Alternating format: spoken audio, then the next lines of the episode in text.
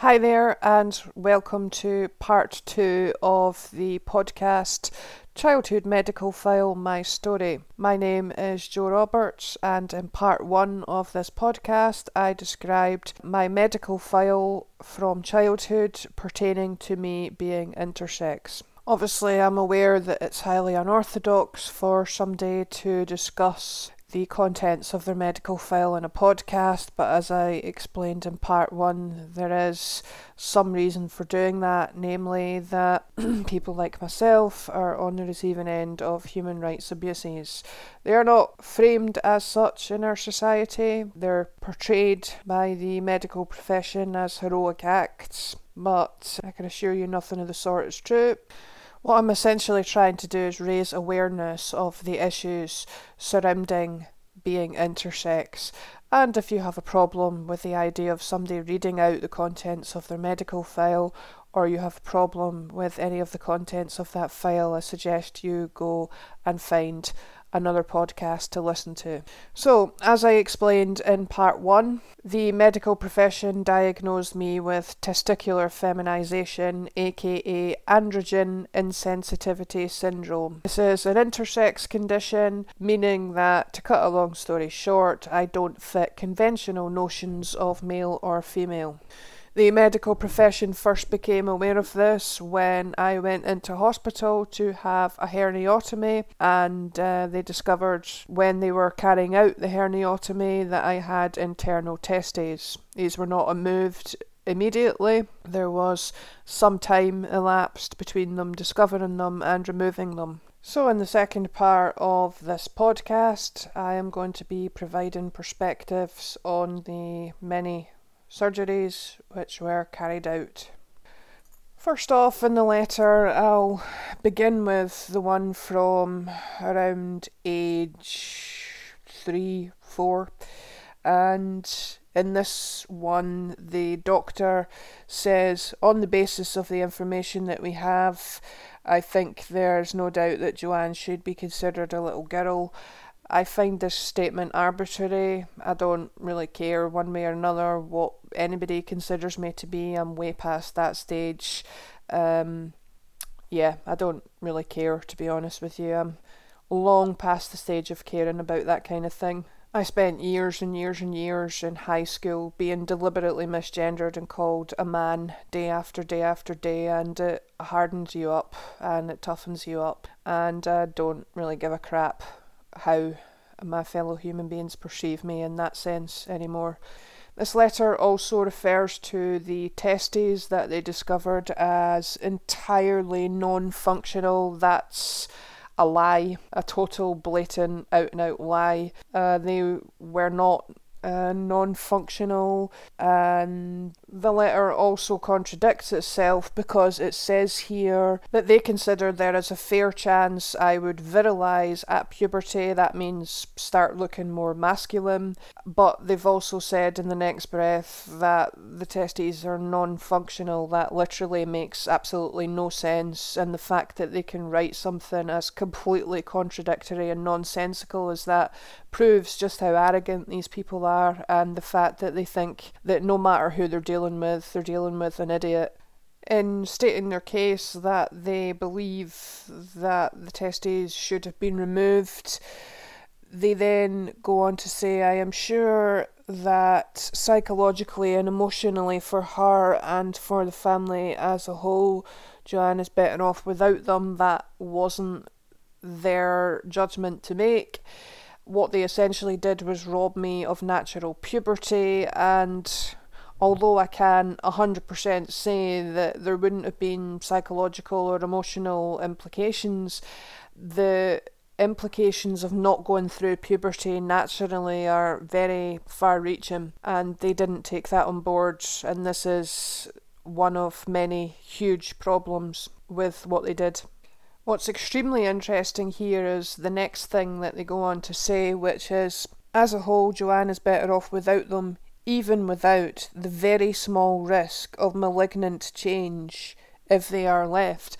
Now, this is super interesting and very revealing because One of the main reasons that the medical profession cite for removing these testes is that there is a risk of them turning cancerous. Now, there are apparently academic studies which prove that there is a higher rate of testicular cancer amongst individuals whom have been diagnosed with androgen insensitivity syndrome than in the rest of the population. However, I take issue with those studies like I take issue with virtually everything that the medical profession does relating to intersex people that's why it's super interesting to me to actually read in a letter a medical professional saying in explicit terms that the risk of those testes turning cancerous was very small. Next up, there are a few comments made as regards to encouraging secrecy. It says something along the lines of, well, I'll just read it out.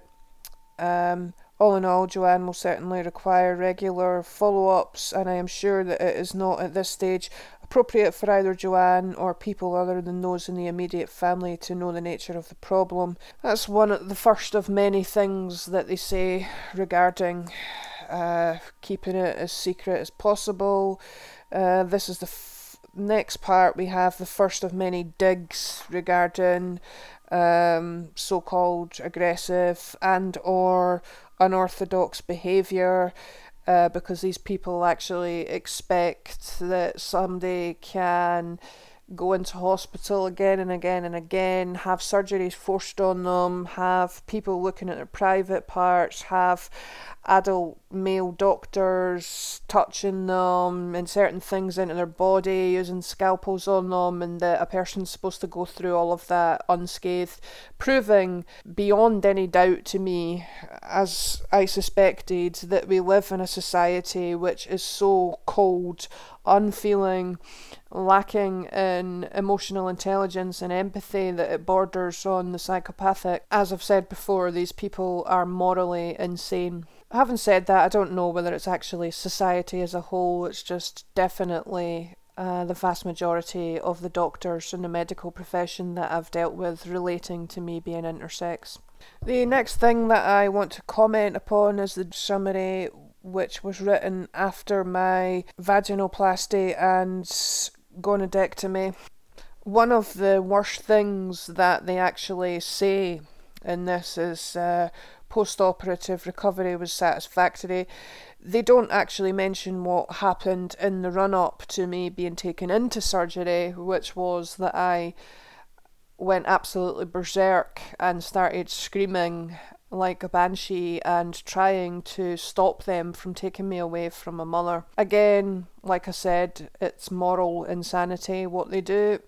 I actually maintain that the person's subconscious is still operating when they are being operated on in surgery whilst under anaesthesia. So, even though the person is not consciously aware of what is being done to them, they're not consciously aware that a scalpel is being used to operate on different parts of their body.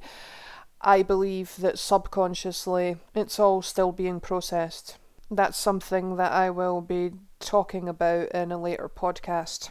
Also, in this summary, they talk about the well they mention the the gonadectomy and the vaginoplasty. It bears repeating that carrying out a vaginoplasty on a four year old is again morally insane. There isn't one human being on planet Earth is going to convince me otherwise. Not only is it morally insane, it's actually just plain stupid to do it because it doesn't last and it ends up that they need, end up needing to do it a second time because um, it just goes back to how it was. So not only do these people have a broken morality, they seem to have a broken mind as well. But yeah, just have a think about that scenario, just appraise that scenario, contemplate it for a few moments. They're doing a vaginoplasty on a four year old. If you don't see a problem with that, you might want to consider visiting a psychiatrist. The next letter that I want to address is the one in which they admit to using a glass dilator on me. For those of you who don't know, a dilator is something which is used to either lengthen or widen a vagina, which is considered to be either too short or too narrow. Again, this is moral insanity. These people are, in my opinion, morally dead uh, morally dead, emotionally dead.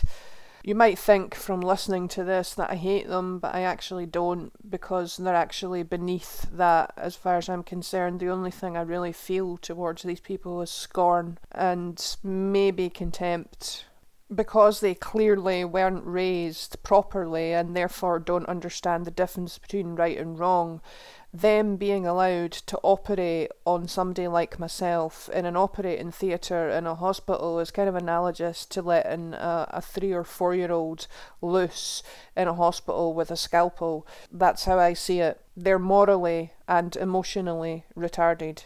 The next thing that I wish to comment upon, which was a particularly interesting turn of phrase in a letter from around the age of five is the statement that, quote unquote, one can obviously empathise with her parents' wish to keep the matter strictly private. Again, this was what I was referring to earlier the desire on the part of many individuals to treat this like something shameful, something that should be swept under the carpet, something that should be treated like some dirty little secret, which was how it was treated for uh, all of my childhood and adolescence. At best, I got mixed messages, and at worst, I was told to keep it to myself and not talk about it with anybody. The empathise part is interesting because I don't believe that the individual in question or most of the individuals in question involved in my quote unquote healthcare as a child possessed any empathy, but what he's trying to say there is that he empathizes with my parents. Well, it's my opinion that people always empathize more with the parents of somebody who is different to the norm in some way than they do with the actual person themselves. That's my opinion. The next thing that I wish to comment upon was the hospital stay from when I was six years old, when I was in hospital for six full days. And I said that I wanted to take issue with the use of the word elective when they took me into hospital for this um, six day visit. It said on the discharge papers elective investigation so they took me in for a series of tests and they wrote on the discharge summary that this was elective. And I looked it up and that actually means chosen. So that makes it sound as though I chose it, which obviously I couldn't possibly have. So they seem to be, or they seemed to be, of the opinion that if parents of an intersex person choose to basically hand their child over to the medical profession to do whatever the hell they want with them, that that's somehow some form of consent, and nothing of the sort is true. You can't consent to something as major as that on somebody else's behalf, not unless their life is at risk. My overall opinion of my six day stay in hospital, where they carried out a variety of tests, including this uh, pituitary act axis thing that they're talking about is that once again it has a distinctly abusive vibe to it, mainly because I didn't know what was going on. It also says quite a lot about just what a trusting child I was, that that hernia story kept on being believed over and over and over again for years and years and years on end. Some might even say naive, but I was definitely a trusting child and grew into a slightly less trusting adolescent and then an adult who found it very difficult to trust anybody. That's the sad trajectory of somebody who goes through this kind of thing. In some cases probably not all, I should point that out. I also want to comment upon the biopsy which they did. I'm pretty sure that once again this was done under anaesthetic. Another point that I want to make here is that a lot of the anaesthetic that they were using was, I think, chloroform based. It was a sickly sweet smelling gas, and I'm pretty sure that's chloroform and uh, that was later outlawed because of how damaging it was to children. So that's another facet to all of this. However, where that biopsy was concerned, it's once again mutilation. Once again, they took a scalpel to my genital area to take a piece of skin away. Um, I'm pretty sure that it caused hurt and pain. It was also arbitrary as well, as the consultant in question later went on to confirm in the next letter when he said that it was done purely for scientific curiosity and not for reasons of necessity. Next, in the catalogue of carnage that the medical profession perpetrated against me, we move on to the second vaginoplasty because it simply wasn't enough to do one vaginoplasty on a child before they've even reached the end of their childhood um, it wasn't enough for them to do that to a four year old. They then had to go on to do it to me when I was eight as well. And I actually remember the aftermath of this one. And I think it's worth talking about here. I was still a trusting child by this point and uh, still didn't really have any insight whatsoever into why I was going into hospital. Uh, I was given a, a rudimentary false story, which I believed. I went in for this procedure, and in the aftermath of it, I can remember that urinating was agony. Uh, every time I attempted to do it, it was like there was razor blades in that area. In fact, I have a very clear memory of sitting on the toilet trying to urinate and actually crying in pain. The next thing that I wish to comment upon is the letter from the consultant that I used to see, and this one was from around the age of 10 when he was talking about the best age at which they should start me on HRT. I also commented upon this letter saying that it was the most damning letter because once again he is blatantly encouraging shame and secrecy, stating, I am sure it is neither necessary nor appropriate or advisable to go further than that at this stage, and of course it may never be appropriate to give Joanne the fullest information about her underlying problem. Well, you can't really say it much more blatantly than that, can you? To be honest, by this stage in my life, I can't even really feel angry towards somebody like this. It's more of a cold, muted scorn, contempt, and disgust. They're so lacking in self awareness that I can only feel scorn for them. Like, I mean, I could provide an insight into the psychology behind that rhetoric that I've just read out to you. It's not about protecting me, that's them attempting to empathise, but failing to do so in the correct way. So their way of looking at it is well, if I was in their shoes, I wouldn't want to know. But that's because they're looking at it from their point of view. See, they're so absolutely broken that they don't even understand what real empathy is. It's it's like they're sh- attempting to empathize but not quite managing it. So it's like, well, if I was in their shoes, I wouldn't want to know. But they're saying that from the perspective of somebody who is not considered quote unquote abnormal by society. So of course they wouldn't want to. It's like they're attempting to empathise but can't quite manage it because their awareness is so terrible. There are a few other attempts on the part of this individual to encourage further secrecy.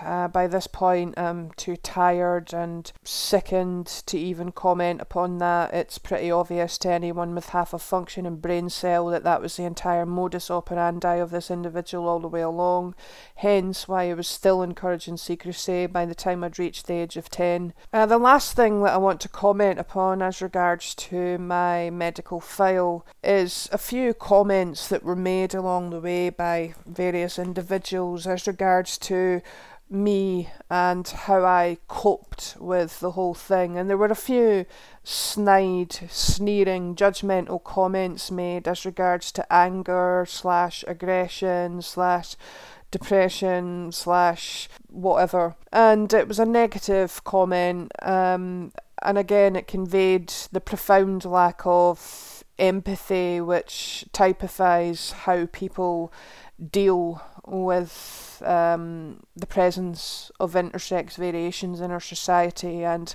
how shockingly lacking in empathy many people are when it comes to how they deal with intersex people. And there's one particular letter in particular in my medical file here. I won't bother reading it out, but it says here, I've written on it, I've written a, uh, a footnote here saying shitty judgments from people who have been enabled to avoid facing the consequences of their actions. So there were lots of people involved in causing various different forms of damage to me physically, psychologically, emotionally, maybe even spiritually. Lots of people got involved in it and have been enabled by society to avoid facing the consequences of their actions. And believe me, there have been consequences. There is a law of cause and effect. A lot of what I went through. Uh, in hospital at the hands of the medical profession did have an effect. I mean, I've not even gone into the kind of stuff that I was doing as a sort of very young child, four, five, six. A lot of the, you know, there were long periods of time where I was physically lashing out at other children. There were lots of cry for help behaviours, shall we say. I mean, it was obvious, it was really, really obvious. And all of these individuals, this long succession of individuals passing comment and behaving in a way which reeked of callousness and a lack of empathy, the whole thing, like, it would just um, destroy a lot of people, really. I haven't, to today, there hasn't been one person in my entire life that is familiar with that story that I've just spent these past two uh, podcasts telling, there isn't one person in my entire life that's heard all of that and actually said to me, "Wow, that's a lot for you to go through." Not one. Um, so if I sound angry slash bitter, there's why. And if I sound like I don't have a very high opinion of levels of emotional intelligence slash empathy slash morality in our society, that's why. So I'm going to provide some sort of summary now as regards to the whole overall picture and as regards to my overall experiences at the hands of the medical profession because I am intersex.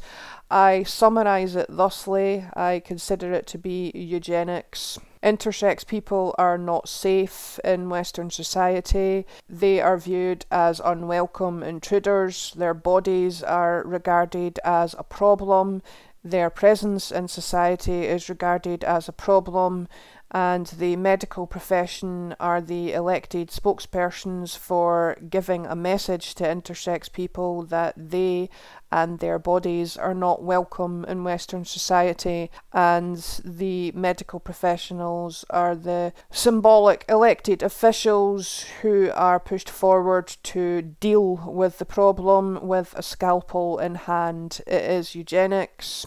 There are many aspects of the medical profession's treatment of intersex people which makes it eugenics, but if you want the number one reason, that would be the forced sterilisation and the casual, offhand way that they sterilise intersex individuals without having full and comprehensive knowledge of whether those people would have reproductive ability or not, and they don't care either this is one of the main things which makes the medical profession's treatment of intersex individuals in the Western world eugenics. On a personal note, all of what I went through took an absolutely colossal toll on me, and it's become almost like an obsession to me during my adult life to try and make somebody somewhere understand the effect that what I went through had on me, but I've never yet managed it to the best of my knowledge. And as I also just said, I've yet to have the experience of feeling as though somebody has understood and empathised with me regarding the experiences that I've had. There are levels of suffering that I have gone through, particularly over the past five years or so, which were so extreme that I can recall thinking to myself that I literally wouldn't wish them upon any human being on planet Earth, and I stand by that. And all of what I've just described over the past couple of podcasts has played a large part in that.